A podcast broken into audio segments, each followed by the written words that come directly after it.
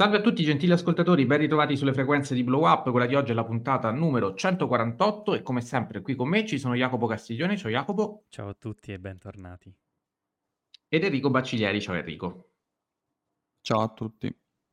Allora, questa settimana devo dire sono stato abbastanza pessimo perché, eh, anzi siamo stati pessimi, questa è una responsabilità assolutamente solidale, eh, utilizzo un termine giuridico non a caso, visto che la puntata di oggi eh, sarà giuridica, sarà incentrata su dei legal thriller, perché siamo stati pessimi? Perché ci siamo dimenticati di pubblicare le storie in cui annunciavamo la puntata e gli ascoltatori più attenti comunque l'avevano ehm, sentito alla fine della puntata precedente, che oggi avremo parlato di questi tre film, ovvero La parola ai giurati del 1957 di Sidney Lumet, Testimone d'accusa, sempre del 57 di Billy Wilder e Il buio oltre la siepe di Mulligan del 1962. Um, avremmo voluto, barra dovuto parlare anche di Anatomia di un omicidio di Otto Preminger, però, uh, che se non vado errato è del 59, però sono sono riuscito a vederlo soltanto io, quindi alla fine ehm, riserveremo magari un altro momento per parlare anche di questo uh, Legal Thriller, che è un altro capolavoro. Um, non so se al pari di alcuni di questi o comunque di tutti, adesso vedremo un pochino come siamo messi in base a quali sono le valutazioni, le valutazioni di questi tre film americani, tre film che hanno ottenuto anche eh, dei riconoscimenti o delle candidature importanti, tre film che hanno fatto un po' scuola nella Hollywood classica in un genere che è tanto caro ehm, al, cinema, al, cinema, americano, appunto quello del, del thriller giudiziario. Um, questi sono tre legal thriller puri, tutti ambientati quindi in tribunale e vedremo poi in base ehm, ai singoli film con quali punti di vista, con quali ehm, con quali caratteristiche comuni e con quali divergenze. Eh, il primo film da cui partiamo, come sempre seguendo l'ordine cronologico, è proprio La parola ai giurati del 57, vincitore dell'Orso d'Oro al Festival di Berlino, si è portato a casa anche tre candidature agli Oscar per miglior film, miglior regia e miglior adattamento. Il film eh, è ambientato in, nel Tribunale di New York e ehm, ha proprio il, mostra il punto di vista di eh, appunto 12 giurati eh, che eh, sono, si chiudono in una stanza per deliberare in merito al, um, al verdetto che riguarda un, um, un ragazzo che eh, parrebbe eh, colpevole di, uh, di, un omicidio, rischia quindi la pena di morte. Eh, in realtà mh, la condanna sembra scontata, eh, basterebbe una semplice formalizzazione della stessa, quando però uno dei giurati, il numero 8, interpretato da Henry Fonda, eh, è convinto dell'innocenza dell'imputato e quindi inizia una, una, un'estenuante discussione su quelle che sono le varie prove dell'accusa, le alibi della difesa, le deposizioni dei testimoni, le dinamiche, le tempistiche dell'omicidio e, e piano piano questo giurato riesce a convincere, a persuadere tutti gli altri, uno alla volta, in virtù di quello che è il principio democratico del ragionevole dubbio e quindi di fronte alla mancanza di un convincimento eh, si arriverà a un ribaltamento totale della situazione con un verdetto unanime di non colpevolezza. Eh, per cominciare a parlare di questo film, come sempre, do subito la parola ad Enrico. Si tratta di un film eccezionale, ma credo che questo sia, come dire, questo forse que- dei film di cui parliamo oggi è il film che è passato maggiormente alla storia, secondo me anche giustamente, eh, dal momento che Sidney Lumet, che è un regista che se vogliamo non è spesso citato in modo uh, gigantesco, sono più citati i suoi grandi capolavori e questo figura tra, tra, i suoi, tra, tra, i suoi, grandi capolavori, se non il più grande capolavoro. Eh, io ad esempio eh, sono uno di quelli che ne ha visti solo due, che sono eh, La parola ai giurati e eh, Quel pomeriggio di un giorno da cani. Ehm, secondo me è un film che eh, stupisce già dalla prima sequenza, che è una sequenza d'antologia, eh, o meglio in realtà la seconda per essere precisi, nel senso che all'inizio ehm, c'è appunto l'introduzione, quindi eh, in cui sostanzialmente i 12 eh, giurati devono entrare nell'aula ehm, e poi inizia la seconda che è quella secondo me veramente sensazionale, però la prima dura praticamente un minuto. Eh, quella dopo invece dura di più, dura all'incirca tre, credo 4-5 minuti eh, ed è un lungo piano sequenza che ricordiamolo all'epoca non era d'uso ehm, che Scusa, sostanzialmente è un piano sequenza molto Uhm, panico. No, Jacopo. siamo intervenuti tutti. No, non solo non era, non era solito farlo, ma era difficilissimo farlo. E una ah, cosa certo, che non sì, ho detto, chiaramente... scusami Enrico, e concludo, eh, perché era fondamentale dirlo, questo è l'esordio alla regia di Sidney Lumet, quindi esordio col botto per questo sì. regista. Esatto, questo rientra tra i grandi esordi della storia del cinema. Ehm, e questo è, è, importante perché quel piano sequenza lì ehm, è un piano sequenza molto semplice in cui sostanzialmente ehm, è un piano sequenza quasi che ehm, se pensiamo alle wave artistiche eh, dei decenni successivi eh, possiamo più legarle a quella, quella, wave in cui sostanzialmente eh, si facevano i filmini in casa. Eh, chiaramente con in quel caso la pellicola era ancora era, era molto più amatoriale in quel caso, chiaramente qui si parla di comunque un, un film eh, da, dal comunque sostenuto, ecco, cioè magari non dal budget elevatissimo, visto che comunque eh, sono 12 in un'unica eh, stanza, quindi non è che devi spendere tanto. 350.000 eh, però la cosa bella... Nel tempo, chiaramente, quindi sono... Eh, infatti. In basso budget, però ehm insomma nemmeno troppo. E eh, in questo piano sequenza noi vediamo tutti e 12 praticamente, ma in particolare gli 11 che inizialmente diranno che è colpevole, eh, li vediamo praticamente uno ad uno, no? Ehm, e ogni volta la macchina da, da, da presa si sofferma su eh, uno o due, eh, su quello spacco, su, sullo, su quello che si fa figo, che continua a parlare sempre dei, dei cazzi suoi, che non dovrebbe farlo, quello che invece non vede l'ora di eh, andare a vedere la partita di baseball e che sta eh, vistosamente masticando una gomma da masticare, eh, perdonate la ripetizione. E poi alla fine di questo piano sequenza c'è uno stacco di montaggio eh, che stacca su Harry Fonda che guarda fuori dalla finestra. Quindi noi abbiamo visto praticamente per 11, eh, per, per 4-5 minuti le 11 persone, chiaramente eh, nel piano sequenza c'è anche Harry Fonda, ma non è quasi mai il protagonista eh, di questo piano sequenza. Ehm, e invece, proprio nel momento in cui diventa effettivamente protagonista, c'è questo stacco di montaggio che secondo me è geniale. È geniale perché innanzitutto il piano sequenza all'inizio non te ne rendi conto, perché come dicevo prima è un'inquadratura molto eh, alla mano, sembra veramente eh, di vedere un filmino amatoriale, per quello che ho, voluto fare quell'esempio. Ehm, e quando arriva lo stacco ti rendi conto che stai vedendo un film. Eh, e, la cosa, e la forza, secondo me, di questo film è che eh, percepisci contemporaneamente che è un lungometraggio di finzione, quindi chiaramente eh, dovrai accettare delle posizioni magari molto semplici, molto banali, eh, ma allo stesso tempo eh, è una grande rappresentazione eh, culturale della democrazia. Questo probabilmente è il più grande film da questo punto di vista insieme a, a Stagecoach, Ombre Rosse di John Ford.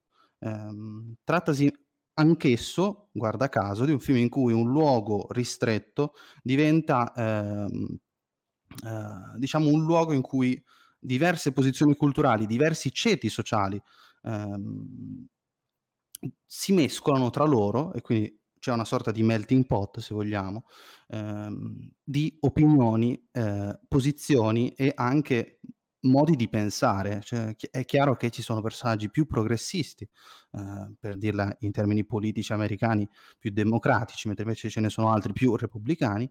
Eh, e questa è una cosa, secondo me, molto affascinante, eh, anche perché il film, questa cosa, come dicevo prima, magari a volte ci sono delle posizioni troppo, fin troppo archetipiche, che magari oggi un risultano un po' troppo classiche, ne, nel senso dispregiativo del termine, se vogliamo ma in realtà eh, se, se, se, se, ci pensiamo, se ci fermiamo un attimo a riflettere, in realtà queste posizioni sono, non solo sono comprensibili, ma esistono eh, e non sono neanche troppo archetipiche. Pensiamo ad esempio a quello cui sostanzialmente non gliene frega niente del, delle questioni sociali e pensa davvero solo allo sport. E questa non è solo una cosa americana, perché noi europei spesso facciamo i fighetti eh, e ci vantiamo, no? In realtà pensiamo in Italia quanti pensano solo ed esclusivamente al calcio e non pensano a nient'altro, neanche agli altri sport, è solo al calcio. Eh, quindi questa secondo me è una, è una, rappresentazione molto interessante in un film che poi, tra le altre cose, e poi siccome sto parlando troppo passo la parola a voi, eh, tra le altre cose, secondo me ha la virtù di essere un film estremamente sintetico, eh, nel senso che dura 90 minuti, ma questi 90 minuti sono 90 minuti dal ritmo fenomenale. Ehm, davvero sembra di star lì lo con loro a sentire le cazzate che dice l'uno, ehm, le cose intelligenti che dice l'altro, ehm, le supposizioni che vengono fatte, le supposizioni smentite, insomma è veramente un film che coinvolge e soprattutto un film che si ricorda di essere un film. Quindi sceneggiatura semplice, senza essere pesante. Ed è un film costruito su quattro cose, le quattro cose principali del cinema: la regia, il montaggio, gli attori e la sceneggiatura. Jacopo. Allora, da ricordare che questo nasce come un film televisivo del 54 eh, e il eh, fautore del soggetto, cioè Reginald Rose, poi scrive anche la sceneggiatura per l'adattamento cinematografico che arriva in mano proprio a Sidney Lumet in questo suo esordio che non sembra un esordio, eh, perché mi lego a quello uh, di cui parlava inizialmente Enrico, cioè questo è un film registicamente perfetto. Eh, oltre a essere complicatissimo da girare, eh, muovendo la macchina da presa in una, in una stanza così piccola, ehm, Lumet questa stanza la rimpicciolisce man mano perché eh, usa due espedienti principalmente. Il primo è l'altezza della macchina da presa, che passa inizialmente ad essere un, un po' più alta eh, rispetto al, a, ai visi dei protagonisti e, e, non va mai sotto, sotto, la fronte, sotto il livello degli occhi, sotto il livello della fronte. Eh, poi però nel corso del film la macchina scende al di sotto degli occhi. E, non solo, gli obiettivi cambiano, passa da, eh, dai 28 e 40 mm iniziali fino addirittura ai 50 e ai 100, che significa? Significa che nel momento in cui la lunghezza focale aumenta, diminuisce l'angolo di campo. Ho studiato ragazzi per oggi. E, ehm, quindi ci sono più primi piani e il soffitto sembra molto più vicino ai protagonisti, eh, ai corpi dentro la stanza, e quindi la stanza è come se diventasse sempre più piccola, sempre più claustrofobica e eh, chiaramente all'interno della vicenda la decisione di ognuno eh, in, in, in, relativo, in, relazione proprio al verdetto finale diventa fatale e quindi eh, la claustrofobia registica è, è perfetta. Solo nell'ultima sequenza poi arriva eh, il, il grandangolare che fa, diciamo, fa respirare sia i protagonisti eh, da questa apnea, sia noi, noi, spettatori che siamo stati con loro in questo film serratissimo eh, da, da, un ritmo eh, incredibile. Ecco, forse uno dei pregi del genere, proprio del courtroom drama o legal thriller, come vogliamo chiamarlo, è quello che se fatto molto bene, il ritmo è qualcosa che già ci dice eh, tantissimo della, della, grandezza del film, eh, il ritmo dei dialoghi, il modo in cui questi vengono, vengono detti.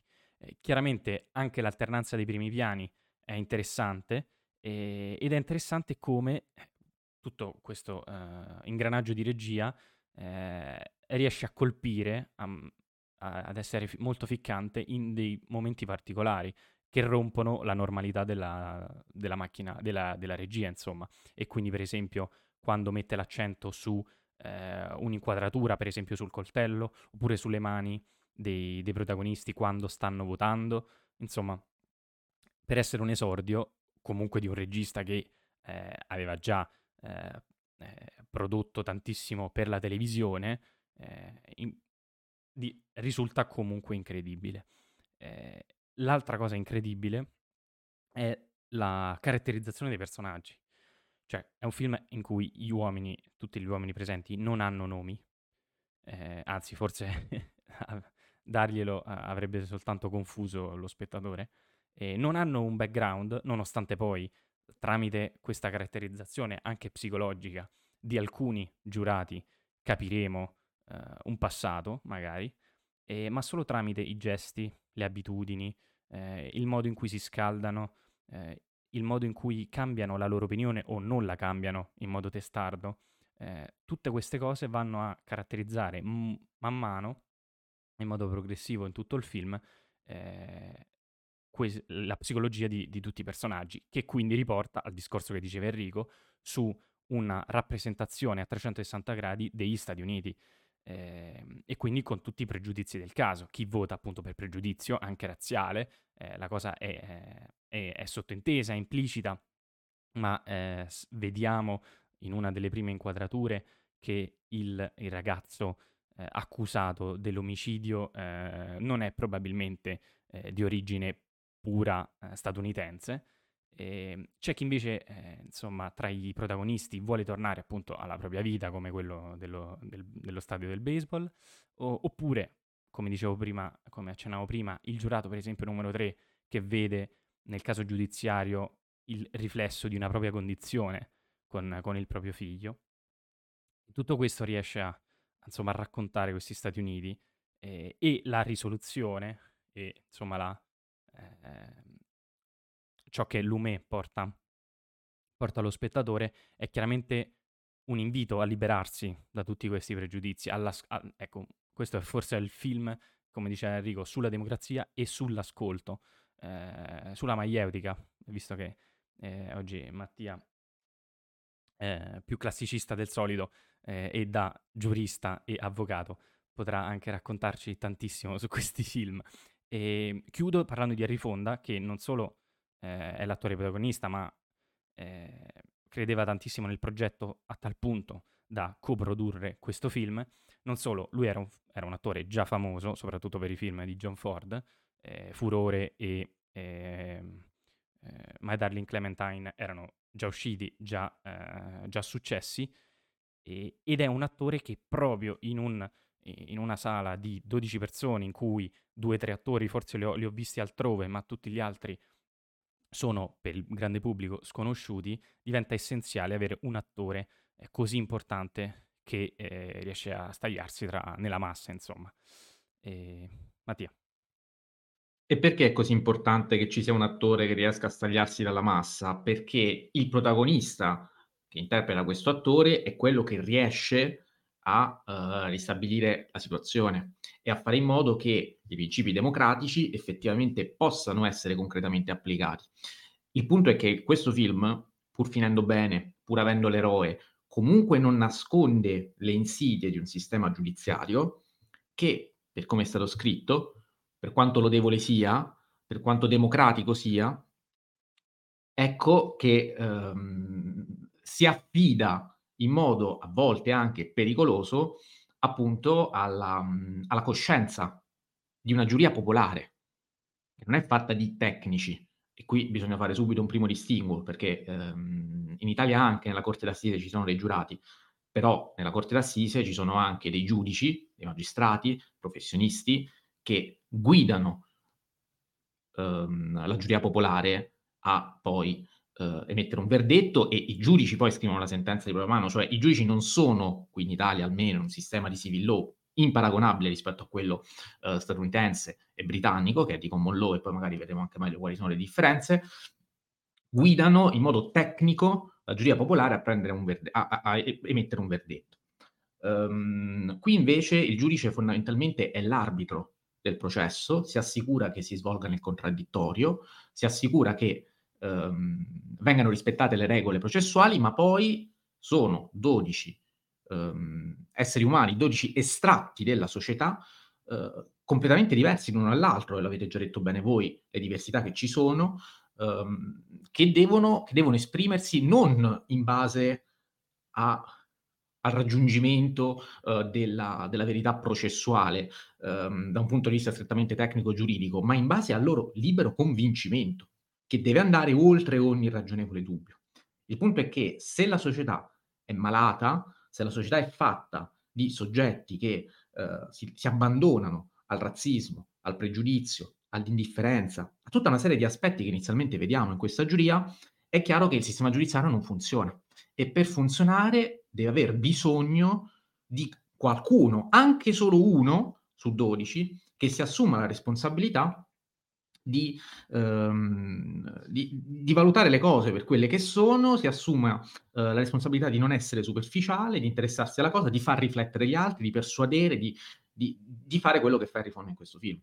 E, ehm, ed è interessante il fatto, ora mi sta venendo in mente un collegamento con ehm, Anatomia di un omicidio, dove eh, a un certo punto c'è eh, l'aiutante, l'avvocato interpretato da James Stewart, che eh, fa una riflessione proprio su questo, su quanto bello sia il sistema giudiziario statunitense su quanto bella sia l'idea che 12 persone che non si conoscono, che non hanno nulla a che fare l'uno con l'altro, che vengono da ceti sociali diversi, con interessi diversi, con tutto diverso l'uno dall'altro, però si riuniscono e devono emettere un, giud- un, giudizio unanime sul loro libero convincimento, al di là di ogni ragionevole dubbio, su ciò che è successo. Perché è, è proprio il popolo che decide, proprio il popolo contro l'imputato in questi giudizi. E quindi è il popolo che decide eh, con una rappresentanza così ristretta, eh, ma stratificata e diversificata, ehm, sulla colpevolezza o meno di qualcuno che eh, appunto è accusato di aver commesso qualcosa.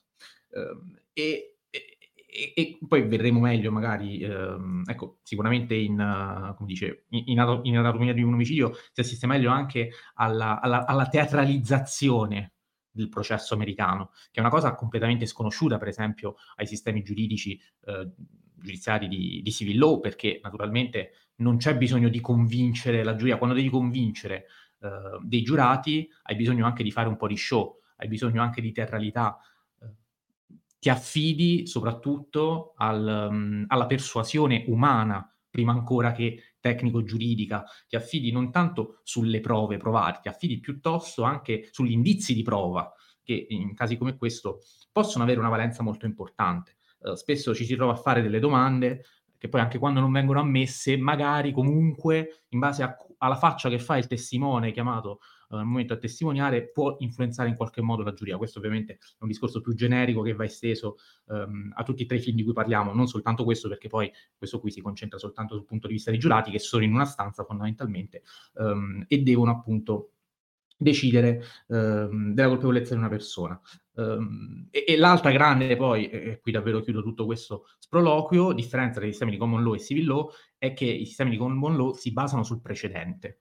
Uh, e, e, e, questo è importante perché chiaramente porta anche gli avvocati e um, uh, la difesa in generale a dover imbastire un ragionamento persuasivo uh, basato anche sulle decisioni prese, prese prima. Da noi invece tutto questo almeno sulla carta non accade, poi in teoria è un altro discorso, ma qui veramente um, andiamo troppo larghi. Enrico, vuoi aggiungere qualcosa sul film o parliamo di, del prossimo? No, passiamo al prossimo, anche perché per il prossimo ho da dire un sacco io, di roba. Io volevo aggiungere un paio di cose. Sì. Non è un problema. E cioè, citare in realtà una cosa, cioè il caldo asfissiante che, che si vede nel film. Eh, c'è un ventilatore, ma inizialmente non funziona. Eh, chiaramente tutto questo serve a, a ad amplificare quel senso di disagio, nevrosi, incazzatura eh, che appunto che dà il titolo al film, ehm, che vediamo, quindi un'atmosfera che piano piano si carica eh, di tensione e che però poi con, quella, con, quel temporale, con quella pioggia, eh, in modo quasi biblico, purifica e eh, arriva a una risoluzione. Una risoluzione che sappiamo eh, rimane comunque ambigua per i motivi che diceva che diceva Mattia, e, e una risoluzione che proprio perché abbiamo visto durante tutto il film arriva eh, con un punto di vista, cioè quello dei giurati, eh, noi non vediamo la risoluzione in aula, eh, ma si passa direttamente all'uscita di, del tribunale eh, con l'innocenza del, del ragazzo.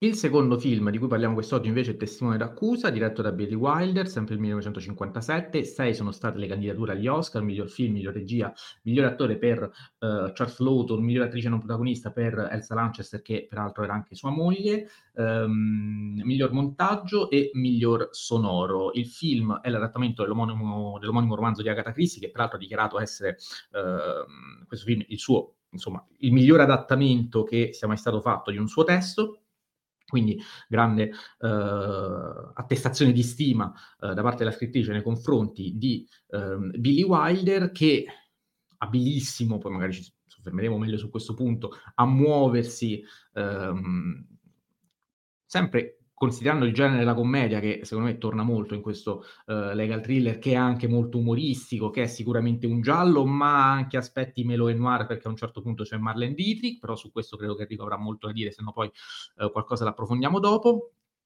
Chi riguarda? Riguarda il punto di vista, questa volta è quello di un avvocato, un avvocato che eh, si è appena ripreso dal coma da, ehm, da un infarto che eh, rischia di, eh, di, riavere, però non vuole assolutamente eh, riposare. Eh, bellissime le gag in cui in tutti i modi eh, l'infermiera cerca di metterlo a letto, ma lui alla fine in un modo o nell'altro non ci va mai, riesce sempre a trovare lo stratagemma per scendere le scale e ehm, andarsi poi ad, ad interessare a un nuovo caso penale che quindi lo coinvolge anche più dal punto di vista vista più emotivo, eh, attratto anche dal sigaro, bellissimo l'esperienza del sigaro come, ehm, come, come, come elemento di, di, persuasione e di convincimento di un avvocato comunque scorbutico che ehm, tutto vuole fare meno che eh, meno che appunto eh, pensare alla propria eh, mancanza di salute, come dice ehm, in una battuta, eh, accetta quindi di difendere ehm, un uomo, eh, Leonard Wall, interpretato da Michael Power, che eh, no, da Tyrone Power, scusate, che ehm, è accusato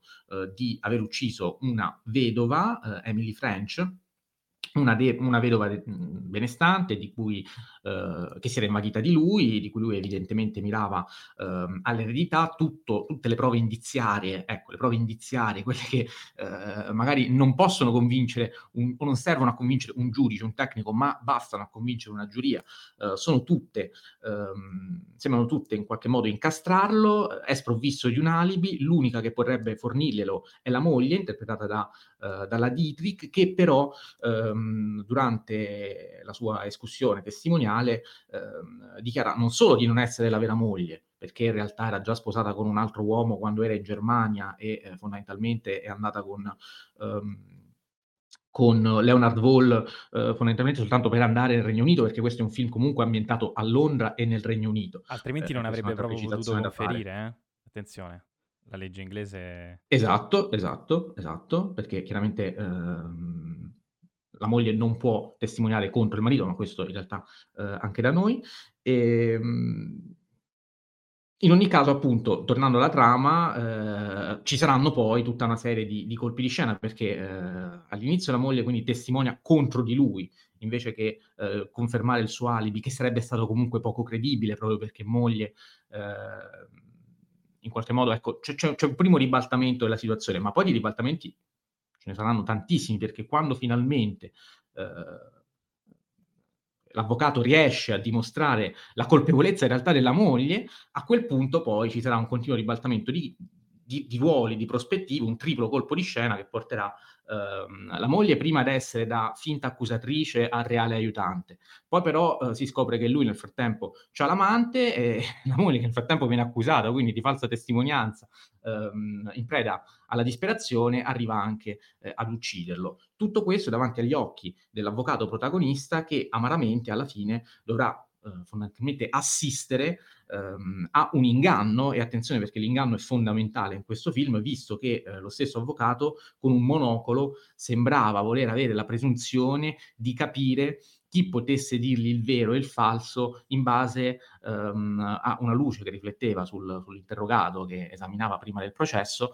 Um, e, e, poi alla fine tutte le sue supposizioni uh, si riveleranno essere sbagliate, quindi il modo in cui uh, lo spettatore è indotto a credere una determinata cosa che subito dopo viene ribaltata in questo film è veramente, veramente interessante e anche da questo punto di vista, ecco, i meccanismi del noir, tanto cari a Billy Wilder, oltre che quelli della commedia, visto che il film è colpato da un umorismo abbastanza dilagante, ehm, vengono fuori in modo, eh, in modo notevole. C'è anche l'aspetto melò, che appunto la Dietrich incarna, come rileva anche Mereghetti nella sua recensione, ma vado subito da Enrico per parlare con più ordine di questo complesso legal thriller che però e tanti, e tanti generi e tante cose. Io volevo parlare dopo perché sarò lungo. Ah, scusami. Allora, vado io, vado io, vado io. Ehm, ah, sicuramente un film che riesce a, a, a mantenere eh, innanzitutto un ritmo, quello che, di cui parlavo prima, serratissimo anche qui, ma poi un, un cambio di toni continuo, eh, come diceva Mattia, c'è, uno, c'è un'ironia che passa dallo humor inglese, eh, che forse è la grande differenza rispetto alle altre commedie di, eh, di Billy Wilder.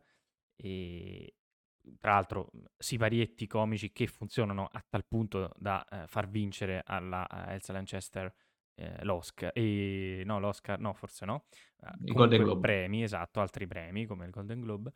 Ehm, un film sull'inganno e sulle apparenze, un film che, che continuamente eh, ciò che vediamo, la verità, non, diventa non più una verità. Eh, e lo, tutto questo è, lo vediamo grazie alla manipolazione che, eh, che quasi tutti i personaggi eh, operano nei confronti di altri, a partire proprio dello stesso Chas Lawton nei confronti della sua, della sua badante, della sua infermiera.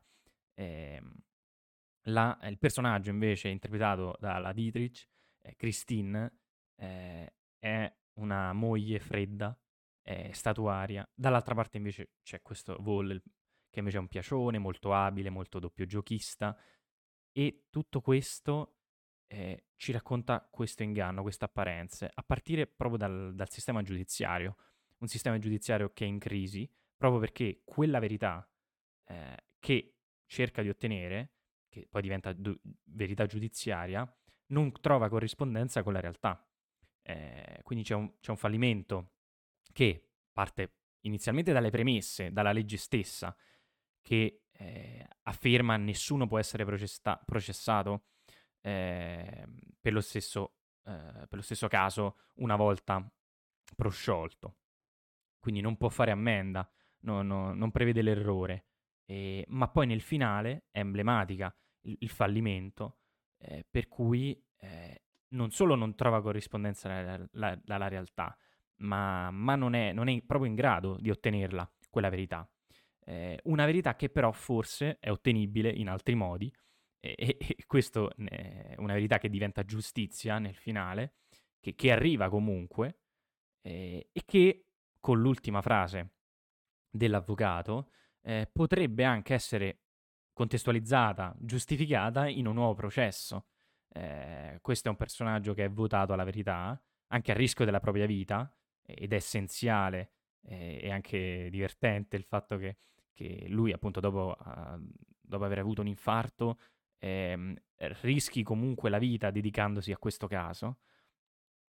E, ed è proprio il raggiungimento di questa verità che non può arrivare a livello giuridico, ma arriva soltanto in forma di giustizia e di vendetta, eh, mette in crisi innanzitutto il sistema giudiziario, eh, ma poi eh, riesce a, a, riprendere un po' anche il discorso di Sidney Lupin sul, eh, sulla psicologia dell'uomo e sul, eh, sulla manipolazione, che, che, ci porta a vedere, come, come, stava accennando anche Mattia, eh, questo film come non solo una commedia, non solo come un dramma, non solo come un, un, un, legal thriller, ma anche come una sorta di noir in cui la Dietrich è fatale a tutti gli effetti, ma addirittura una sequenza in cui l'avvocato diventa detective. E quindi cosa c'è più di questo del, del noir, ecco. Eh, aggiungo una cosa che fa notare Adriano nel suo video e poi passo la parola a, a, Enrico che avrà molto da dire, cioè che in una scena del flashback in Germania il personaggio di Christine regge eh, la casa crollata con una sedia eh, e Adriano giustamente fa notare che com- come eh, questa scena il personaggio in una singola inquadratura viene immediatamente delineato per la sua razionalità e per il suo modo di tenere su un'impalcatura eh, quindi di, anche di menzogne e di inganni, che poi vedremo infatti eh, risolversi nel corso del, del film. Eh, sì, vabbè, andiamo subito da Enrico. Eh, dunque, è un film che nonostante secondo me non sia un noir, nel senso che mm, se vogliamo diventa un noir negli ultimi dieci minuti, ma non bastano dieci minuti per, per essere un noir. Eh, no, no, no, questo no, aspetta. Il punto è che sono gli aspetti noir. noir. Eh, esatto. ecco. Sono aspetti noir, no, certo, il certo. del vero, anzi la, l'offuscamento no, no, del reale dietro il gioco di maschere, quello. Chiaro, infatti volevo dire una roba a riguardo, cioè nel senso che non è un noir, però ha la cosa del noir che secondo me è caratteristica e su cui mi sono soffermato tanto la scorsa settimana, cioè il fatto che è un film di sguardi, questo. Chiaramente eh, parliamo di ehm, un, un, film sul, su un caso giuridico, quindi è chiaro che lo sguardo è fondamentale eh, ed è uno sguardo idealistico e ideale, eh, nel senso che non, nessuno di fatto è testimone, se non i testimoni appunto eh, ma tutti si costruiscono un proprio sguardo sulla base di eh, riflessioni, analisi, eh, cose più plausibili e cose non plausibili, ehm, precedenti, eccetera, eccetera. Ehm, e questo è proprio un film di sguardi perché giustamente come si segnalava prima c'è il, mono- il monocolo che è uno dei primi elementi che mi ha fatto pensare a questa cosa, eh, nel senso che eh, lo sguardo cambia in questo film in base a, a chi uh, sta parlando.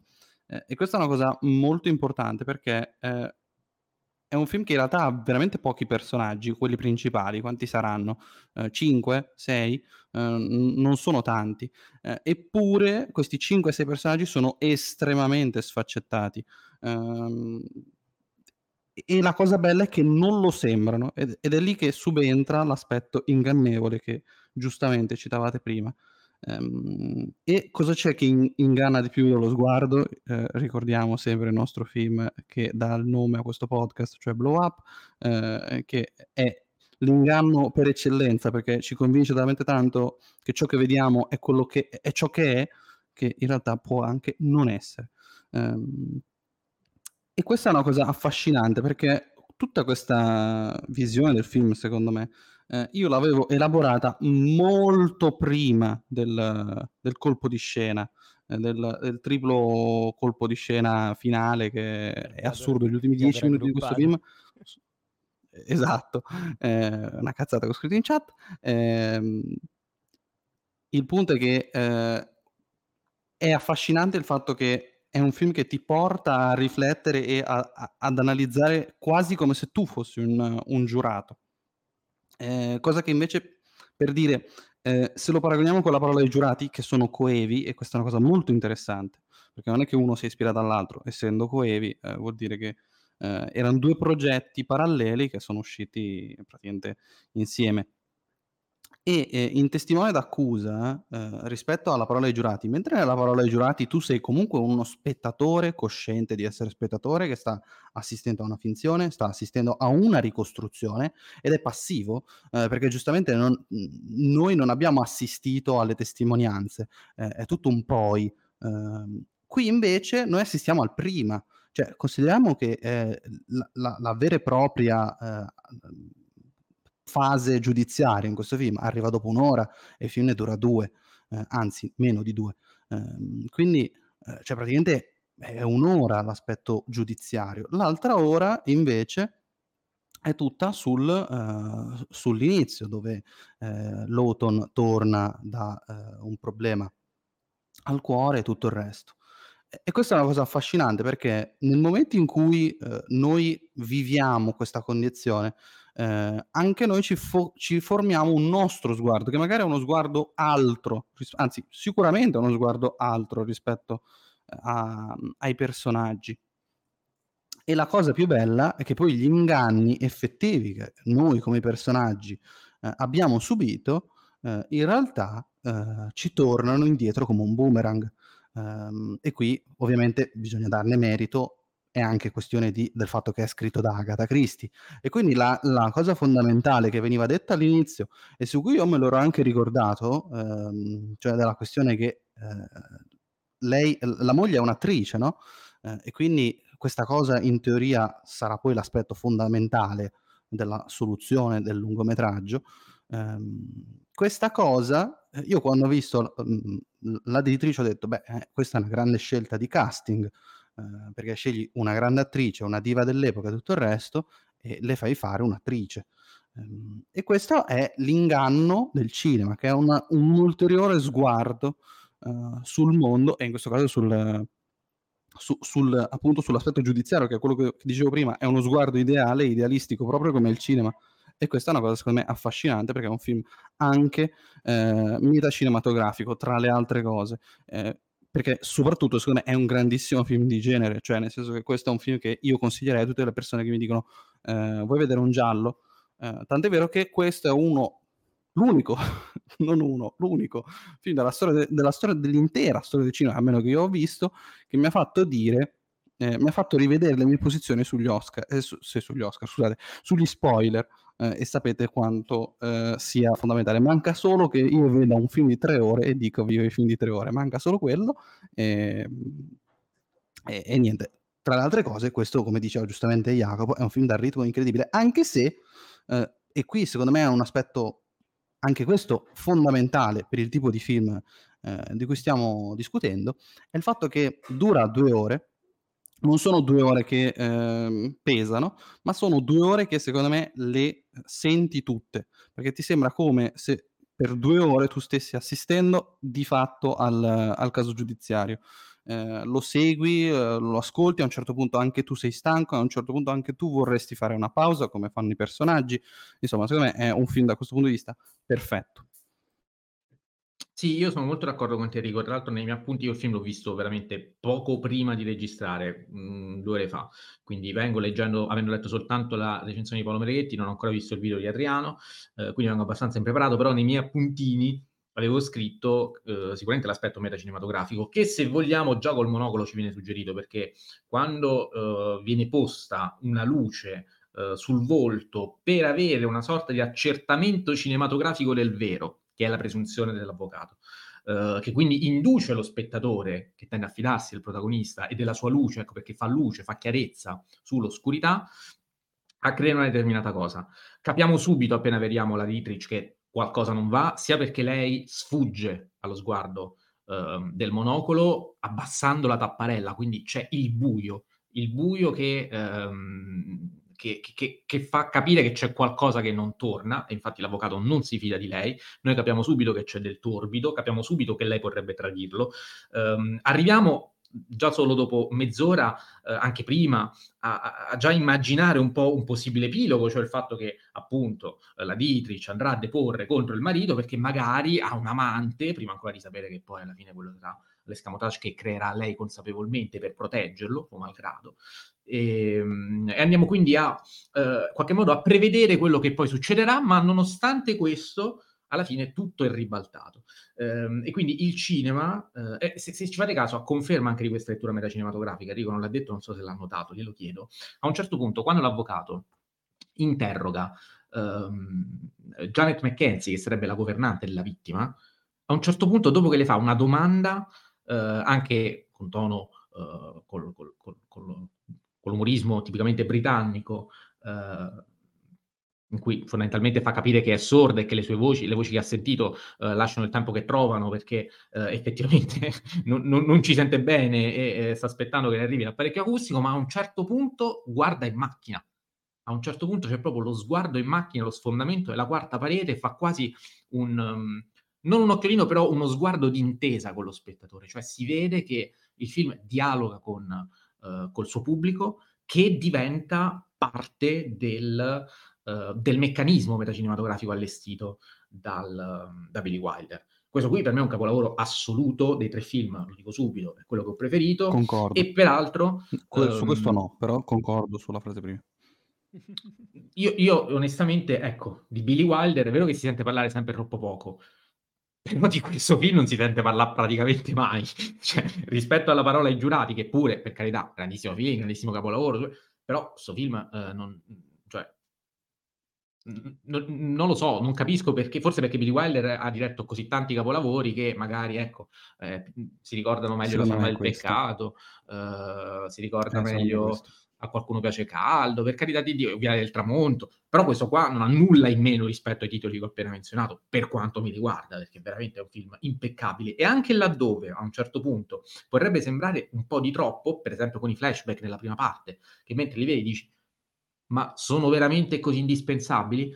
Poi però, ecco, c'è Jacopo che, eh citando Adriano, ti fa quella lettura della serie del soffitto e allora, ecco, come probabilmente sì, sono indispensabili pure quelli e quindi si fa veramente fatica a trovare un difetto a un, a un capolavoro anche di genere e di generi, mi permetto di dire. Jacopo, se vuoi aggiungere qualcosa, altrimenti vado avanti. No, no, nulla, però volevo dire solo che tutti questi elogi per Billy Wilder, attenzione, il nostro Kubrickiano di fiducia forse è arrivato a un punto in cui non solo Kubrick è Dio, attenzione. Ma questo ci siamo anche arrivati Visconti, già... Anche Visconti, ricordiamo. Già con Visconti, già con John Ford, eh, non parliamo di Hitchcock, cioè ragazzi adesso questa eh, cosa l'abbiamo sdoganata. Su... Ah, è sdoganato. I, me- Ah, cambia i il nome, meme... cambia il nome su Instagram subito. Eh, quello ormai è storico, purtroppo. Però i meme su questo non li accetto più, ormai sono, sono preistorici. Ehm, Il buio oltre la siepe, film del 1962 eh, di Robert Mulligan, si è portato a casa tre Oscar per eh, miglior attore a Gregory Peck, miglior sceneggiatura non originale, miglior scenografia e anche cinque candidature. È ehm, un film, un legal thriller per carità, ma anche un, un, dramma familiare, se vogliamo, visto che questo Atticus Finch, interpretato proprio da Gregory Peck, è un avvocato progressista che in una cittadina eh, del sud degli Stati Uniti negli anni 60, quindi anche il contesto geografico, anzi no, eh, questo è ambientato um, negli anni 30, il film è degli anni 60, ma qui siamo um, all'inizio degli anni 30 nel, nel sud degli Stati Uniti, um, quindi ecco, il sentimento razzista che peraltro permane ancora oggi, figuriamoci com'era, um, com'era in quel tempo, uh, si prende la briga di difendere un, um, un, uomo di colore accusato ingiustamente dello stupro di una bianca e uh, mentre allestisce questa difesa cerca anche di educare uh, i propri figli, Scout e Gem, al rispetto degli altri e quindi ehm, c'è anche una parte pedagogica abbastanza, abbastanza importante che forse, ecco, per quanto è chiara, diretta, a volte ridondante, mi permetto di dire, non lo so, comincio subito con una provocazione perché questo dei tre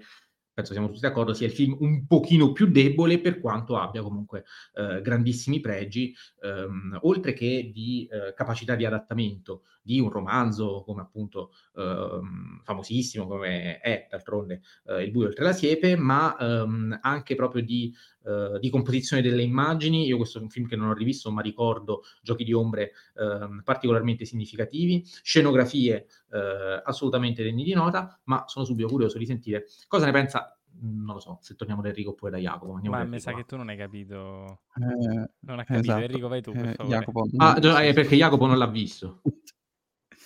Jacopo non ha visto il film, io però sì, e tra le altre cose, caso più unico che raro, ho letto il romanzo eh, di, di Beh, Harper allora. Era meglio il Eh, libro? eh, sì. E Eh, però- allora basta, non ne parliamo. a Inizio- parte questo, Leggete il libro e basta. eh, eh, no, mh, ci tengo a dire una cosa a proposito del libro, ma è giusto una gag. Eh, To Kill a Mockingbird è un'espressione che ha senso in inglese e tutto il resto.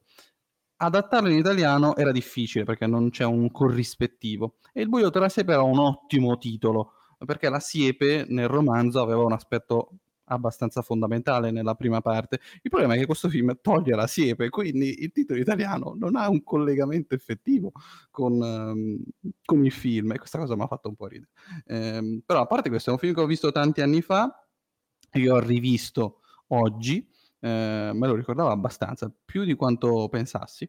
Eh, ed è un film che devo dire la verità, non, non lo amo particolarmente. È, è bello, è un film eh, molto eh, interessante. Secondo me riesce a trasmettere molto bene il eh, significato del libro e da questo punto di vista spesso viene ricordato come un ottimo adattamento e sono perfettamente d'accordo. ehm, perché mh, anzi per certi versi forse è troppo fedele, nel senso che ad esempio la scena del cane con, con la rabbia secondo me poteva tranquillamente essere tolta visto come è realizzata nel film. Eh, nel, nel romanzo ha un aspetto molto importante, gli è dedicato un intero capitolo, ma eh, in questo film gli è dedicata una scenetta un po', un po' così, Ehm, io l'avrei tolta. Ma a parte questo, eh, comunque il senso di discorso pregiudiziale e tutto il resto, e soprattutto di eh, ragazzi che crescono, rappresentati soprattutto dalla protagonista Scout, eh, secondo me eh, funziona alla stragrande. Però va detto, pa- parlava giustamente prima Jacopo di ritmo. Ecco, eh, questo è un film secondo me che manca molto di ritmo. Eh, la prima metà dove c'è principalmente bimbi che giocano è una parte secondo me che funziona poco. Ehm, al contrario, invece, la seconda, dove l'aspetto invece più giudiziario si fa più preponderante e si fa più preponderante anche eh, l'aspetto cinematografico nel momento in cui eh, le prove attoriali diventano sensazionali. Fo- la fotografia che citavi tu prima, Mattia, probabilmente le scene che più ti ricordi ah, sono della seconda metà, perché nella prima metà non eh, no- non ci sono scene cinematograficamente incredibilmente rilevanti e soprattutto la scenografia che secondo me è un aspetto su cui si poteva lavorare molto dal, dal romanzo di partenza, eh, secondo me si poteva fare di più, nel senso che se la sala uh, del tribunale funziona e secondo me uh, porta molto bene uh, l'aspetto teatrale del, del, del, del, caso giudiziario, soprattutto come viene vissuto in America, e quindi mi rifaccio a quello che dicevi prima tu Mattia, ma ancora di più funziona il fatto che secondo, secondo me viene trasmessa l'epoca, cioè eh, l'Alabama 1932. Eh, però, ad esempio, la cittadina dove è ambientato il tutto, secondo me lì si poteva fare di più. No, non, si studia, non è studiata, secondo me, molto bene la, la, scenografia e per come vengono descritte le strade nel romanzo, secondo me si poteva fare molto uh, di più. Però a parte questo, uh, rimane comunque un film che secondo me funziona, uh, ha dalla sua uh, una solidità di base, perché questo è un film molto classico nel, nell'aspetto della struttura, forse troppo, ecco, questo è un po' un problema, nel senso che gli altri due film di cui abbiamo parlato sono sì classici, ma hanno delle peculiarità. La regia della, della Prole ai giurati, essendo un, un Kammerspiel tra le altre cose, funziona alla stragrande. Eh, nel, in, in testimone d'accusa c'è tutto il discorso metatestuale, qui invece secondo me c'è un, un filmetto molto di sistema che funziona, che, che ti ricordi, ma che secondo me non... Uh, ecco, secondo me è leggermente sopravvalutato, soprattutto uh, da, dalla critica americana che questo film lo apprezza uh, parecchio, secondo me forse troppo, è un film bello, ma eh, nulla di trascendentale. Ma attenzione perché per tornare al discorso di prima, è un film anche sull'ingiustizia, perché questo non ha un lieto fine, nel senso che ehm, nonostante l'avvocato si adoperi e dimostri eh, la colpevole- la, la, scusate, l'innocenza dell'imputato, il razzismo, ecco il discorso che facevo prima, la giuria, eh, anche di fronte all'evidenza, emette comunque un, un verdetto di, di colpevolezza. Eh, perché quando poi affidi il potere giudiziario a un estratto della società, il rischio è che poi Uh, comunque non ci sia effettivamente una giustizia uh, tecnica super partes come quella che un magistrato un sistema di civil law può uh, in qualche modo garantire, con tutti i rischi poi che pure comporta, eh, perché non sto dicendo che un sistema è migliore dell'altro, eh, nei sistemi di civil law basta corrompere il giudice paradossalmente, a quel punto eh, l'ingiustizia è fatta, cioè per dire, eh, mettiti a corrompere 12 giurati è più complicato.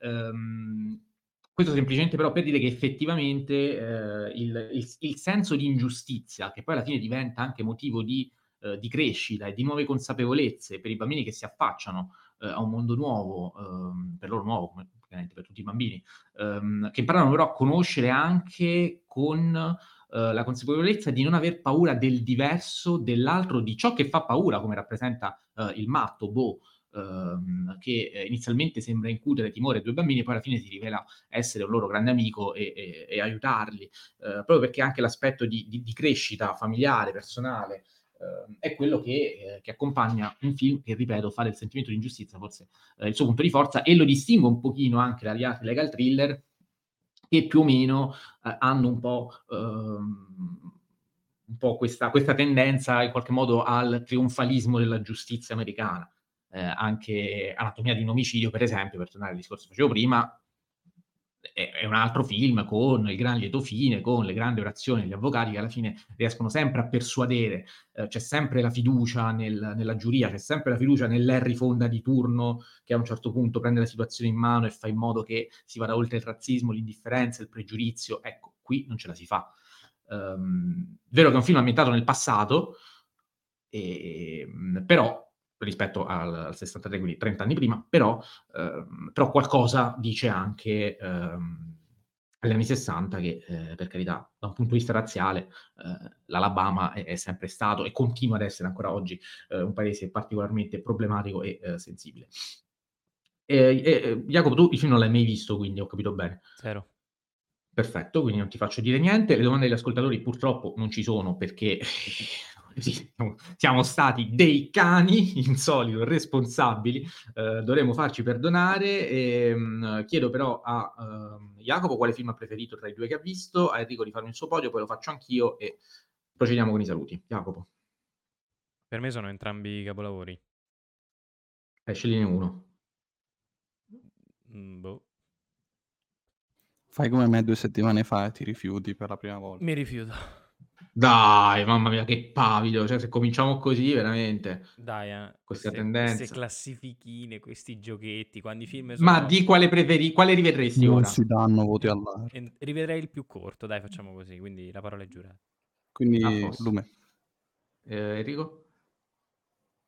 Allora, al terzo posto, eh, inevitabilmente, eh, c'è Il buio tra la siepe, al secondo Testimone d'accusa e al primo eh, La parola ai giurati, che è diventato tra, tra i miei film preferiti di sempre, tipo nei primi 20, è una Ma cosa non l'avevi mai visto? perché l'ho recuperato. No, non l'avevo mai visto. Nemmeno Testimone d'accusa in realtà, l'unico che avevo visto era tra la siepe.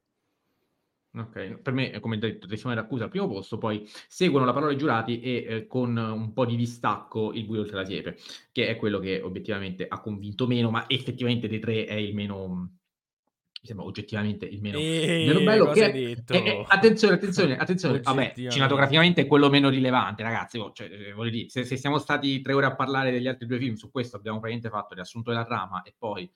eh, non non abbiamo potuto sbizzarrirci su chissà quale lettura è perché rispetto agli altri ha una portata più limitata. Che dobbiamo, l'abbiamo detto anche E, la e posso fedeltà al dirlo? libro, così. Dimmi. Esatto.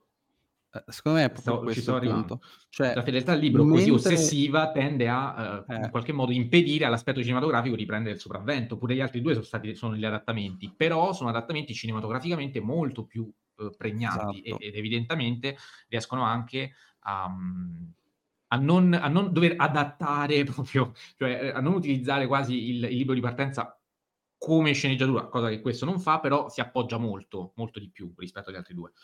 Quindi tutte le Cioè, classifiche ad esempio- fatte dagli americani sono oggettivamente sbagliate.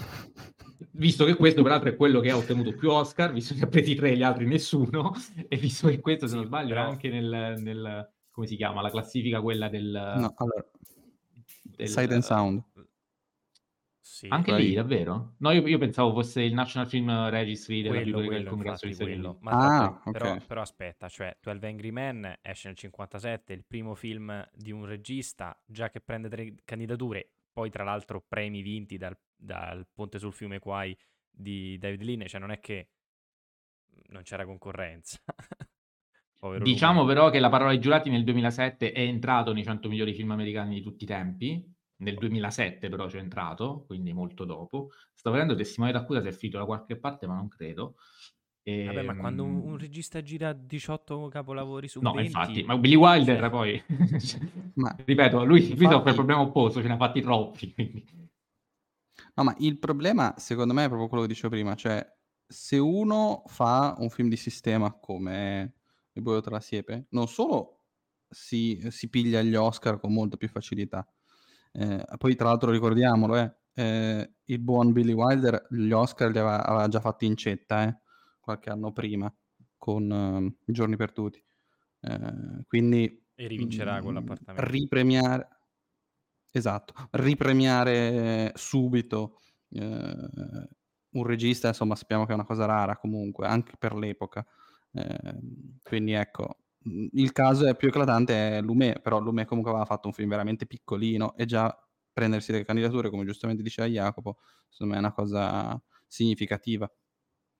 Sì, io per curiosità adesso stavo andando a vedermi anche un altro aspetto che eh, deve essere ricordato, cioè che l'annata del 1957, insomma, è annata, cioè il ponte sul fiume Quai, ehm, la parola ai giurati, testimone d'accusa per dire che sono anche due film che eh, sono ehm, di cui abbiamo parlato quest'oggi, che sono nello stesso anno ed erano tutti e due candidati comunque come, come miglior film.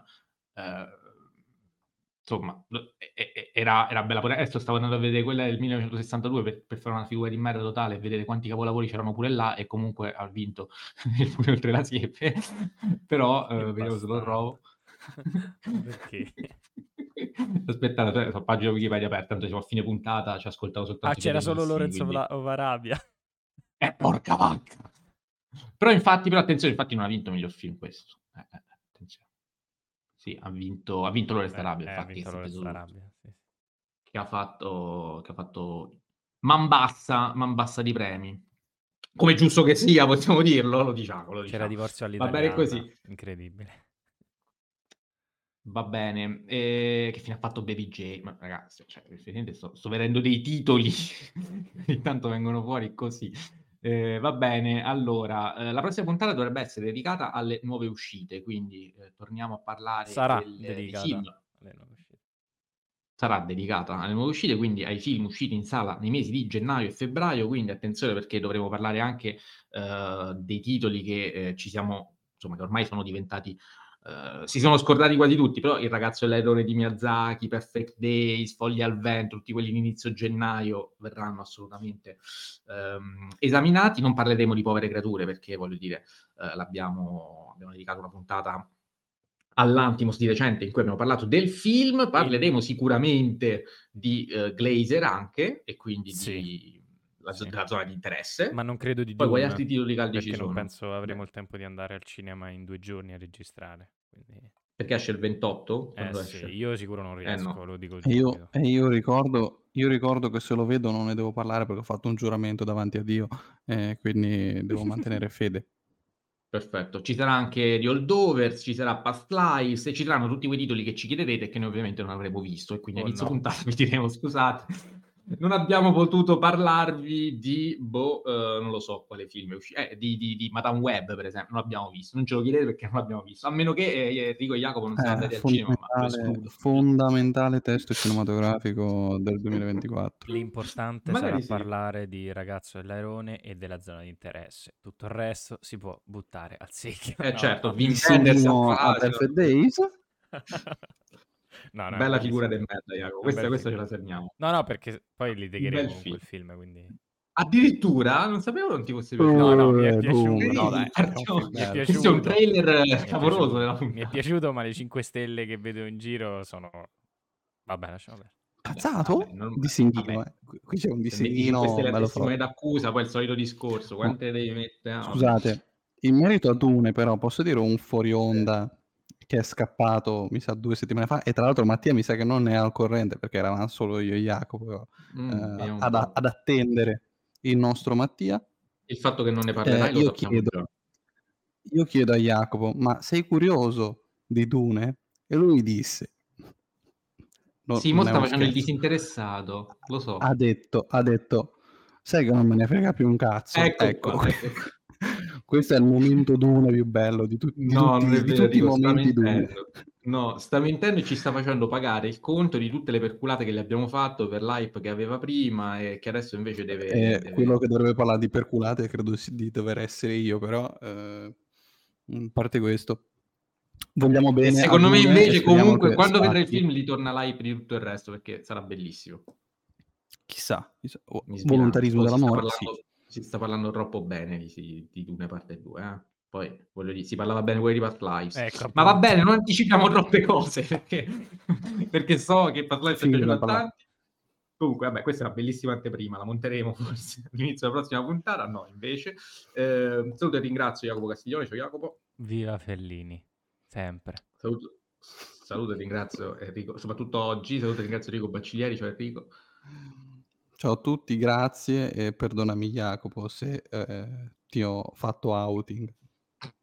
E ha viva la voglia di vedere Dune, di cui non ti frega più un cazzo. Saluto e ringrazio tutti voi per averci ascoltato fin qui. Il prossimo appuntamento, come detto, è per il prossimo lunedì, sperando che ci ricordiamo di fare le storie.